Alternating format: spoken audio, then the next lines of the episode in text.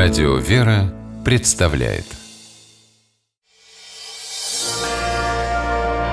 Прогулки по Москве.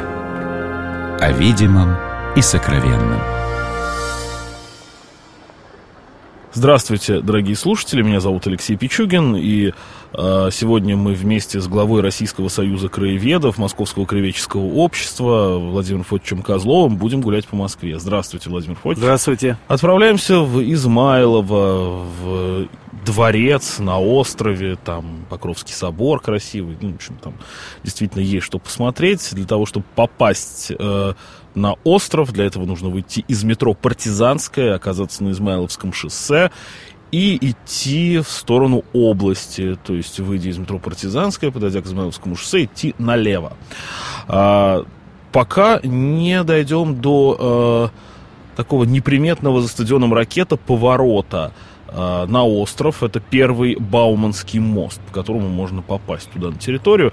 Но есть другие пути. Второй Бауманский мост. Для этого нужно из метро Партизанская э, пройти по проектируемому проезду. Там сразу увидите он номер 6604. Все эти проектируемые проезды. Вот, я не знаю, кому пришло в голову кучу московских улиц таким образом назвать. А, вот от него будет второй Бауманский мост, и мы тоже попадаем а, в пространство Измайловского и дворца, и вот где собор, и тут уже я передаю слово Владимиру Фотичу. Да, есть еще э, более такой э, короткий путь, но его надо знать. Это надо идти к гостиницам вот этим олимпийским, которые были построены Измайловским, вот, и направо наискосок. Ну, лучше, наверное, так, как вы сказали. Да, вот это и будет так... как раз проектируемый проезд, его ни с чем не перепутаешь, ага. потому что он в виде бульвара уходит вдоль пруда. Э, в любом случае вы будете по какому-то мостику пересекать. Пруд. Остров все Остров, да. Вот Измайловский остров – это э, чисто московский такая, э, московский термин, московская топонимическая единица, очень важная.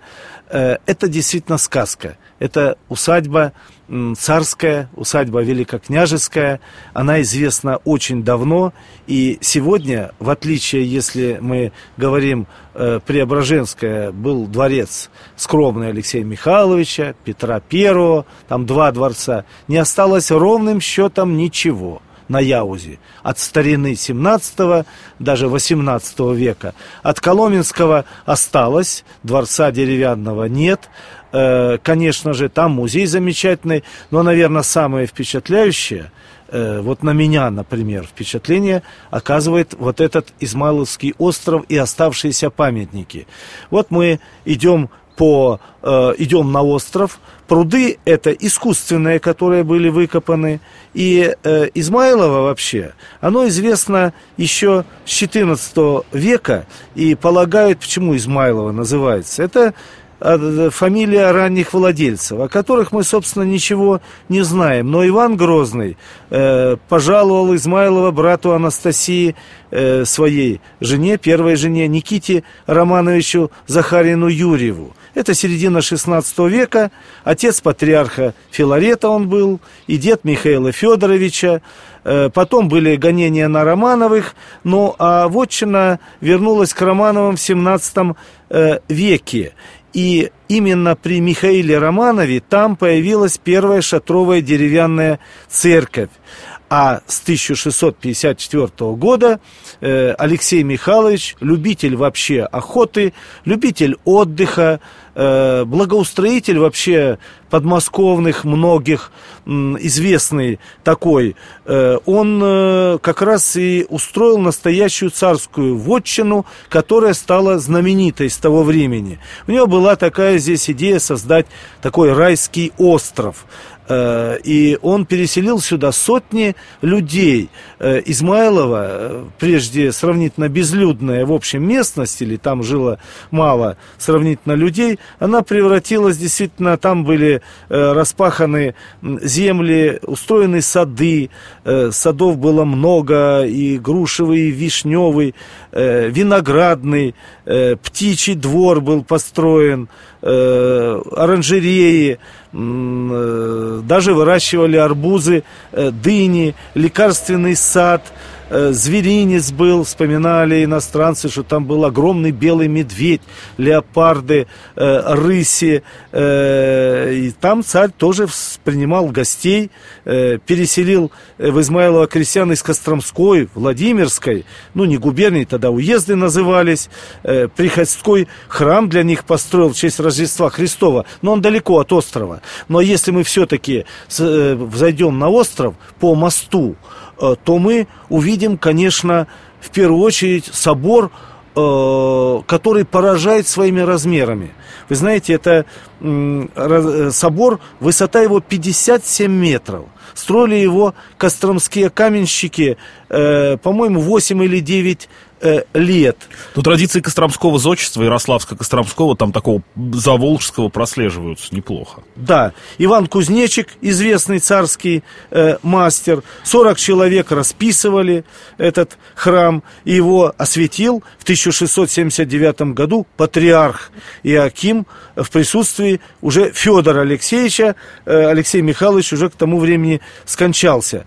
И этот собор, э, чем он еще знаменит? Самые большие в Москве купола в нем были. Вот mm-hmm. в Москве не было больше куполов.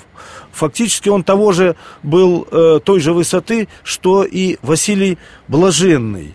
Э, и, конечно, из росы. Из сегодня играют на солнце. Это огромные площади э, за комар, украшенные из. Белорусские мастера э, участвовали в этом. Степан Полубес, знаменитый. Сегодня это самый изразцовый собор Москвы и Подмосковья, если не считать, конечно же, Нового Иерусалима. А рядом с собором находится мостовая башня, гражданское сооружение, трехъярусное, мощное. Ее еще называли Думской, потому что там одно время заседала Боярская дума. То есть это была летняя столица, скажем так, э, русского государства. Она сохранилась, в ней иногда экспозиции сегодня показывает музейные. Ну и э, вот что не сохранилось и что очень жаль, это мост. Почти 100-метровый мост, м, очень красивый, который э, вел через э, пруд вот к этой мостовой башне и к собору. Но ну, мы знаем, как он выглядел? Да, вы знаете, он в 18 веке его рисовали, он выглядел как уменьшенная копия большого каменного моста. Mm, даже так. Многоарочный такой, горбатенький. Ничего себе. Да, очень красивый. Кстати, есть планы его воссоздать. Известно место, э, где он стоял, э, даже э, там и каменные части сохранились. Но... А там что-то сохранилось? Э, внизу, внизу сохранилось, в земле. Ну, а, в земле, земле, ну, в земле. Это же археология. Да, конечно, археология чистая. Ну и, конечно, э, раз был построен собор, э, раз была построена мостовая башня, то и был дворец. А дворец действительно был. От дворца осталось только вот въездные ворота, одни сохранились, другие нет, очень красивые, 1680-х годов эти ворота, но когда мы входим в ворота, э, пустая, как футбольное поле, площадь. Э, каменные службы, уже более поздние, с правой и с левой стороны. Судьба деревянного дворца известна, конечно же, особенно в 17 веке. Э, он строился, он был такой же красавец, как и, э, как и дворец в Коломенском. Даже описывали, что он имел 300 башен и башенек э, многих. Была хозяйственная часть, была парадная часть, но был построен даже храм Иосафовский. Храм, к сожалению, э, снесенный в советское время в 1930-х годов. Специально для вот царского дворца. Точно так же Коломенская, там Казанская церковь, она сохранилась. Дворцовая церковь в Коломенском. Вот. Ну, э, сегодня там много экспозиций самых разных, потому что Измайлова э, используется и в музейных целях, выставок, экскурсий много проводится. И э, сегодня мы видим еще такую несуразицу, к сожалению, когда мы смотрим на собор большой, Измайловский, красивый, с крыльцом замечательным, мы видим, что он с двух сторон застроен большими э, четырехэтажными двумя корпусами. Это уже Николаевское время. Архитектор Тон, нас знаменитый. Наш всем известный по храму Да. Христа Спасителя. Э, К сожалению, при Николае I 1839 года построил военную богадельню. Э, Цель замечательная, э, чтобы там доживали последние годы ветераны э, разных войн, и 812 года, и других войн.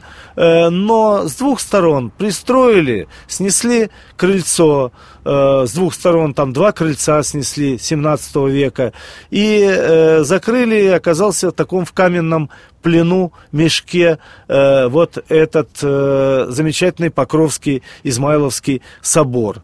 Богадельни сохранились, многоэтажные богадельни, сохранились некоторые помещения военной богадельни, вот этой. Э, Ну и, конечно, э, когда мы говорим о э, более позднем времени, собор в свое время закрыли в 1920-е годы, и уникальный иконостас с огромными иконами, с иконостасом, он погиб.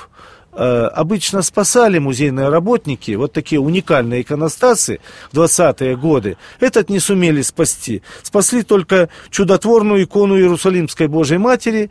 Ее передали в храм Рождества Христова в Измайлове. Это за пределами... Который никогда не закрывался. Никогда не закрывался, он очень интересный Там храм. рядом, да, находится. Не совсем рядом, там ми- минут 15 надо идти. Ну, в этом районе. да, но можно скажем. погулять, если будет время, конечно. Там можно посмотреть хорошую послевоенную сталинскую архитектуру, пленные Совершенно немцы верно. домики да, строили. да, да, да, да. Но если вернемся э, уже в Измайлово, Сейчас история... буквально, пока мы оттуда далеко не ушли от этих домиков, там напротив от э, э, острова есть несуществующая станция метро Первомайская. Не та Первомайская, которая, Да. э, которая э, сейчас есть на своем месте, а та, которая была когда-то конечной в депо Измайлова, и еще несколько лет назад можно было на ней прочитать, э, уже мало кто помнит, что первое посвящение московского метрополитена было имени Л.М. Каганович, Лазарь Моисеевич Каганович, и вот там еще оставалась табличка. Сейчас уже нет. Да, от советского времени там кое-что тоже осталось, потому что на острове был устроен рабочий, э, в общем, такой рабочий поселок имени Баумана. И даже сегодня вы увидите там таблички, э, в общем-то, э, поселок имени Баумана э, существует. Э, хотели построить большой стадион, огромный стадион. Да, да, да, я помню, культуры. эта идея Ну, была, да. идея Мгм. такая была грандиозная, самый большой. Стадион имени Сталина. Стадион имени Сталина, совершенно верно. Да. Но не получилось, и слава богу. А сегодня это, конечно, место замечательное для прогулок. Можно э, вообще удивиться масштабом э, дворца, э, который занимал действительно несколько сот метров.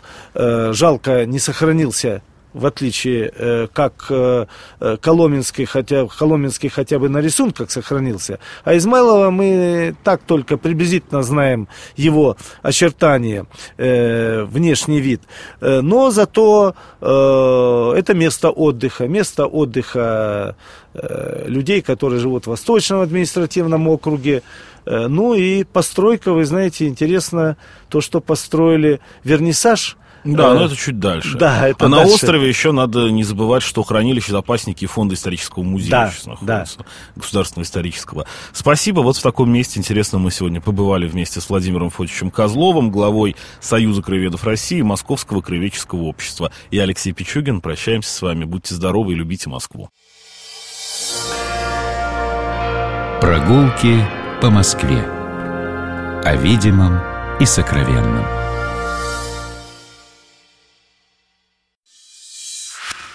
Программа «Прогулки по Москве» произведена при поддержке Комитета общественных связей правительства Москвы.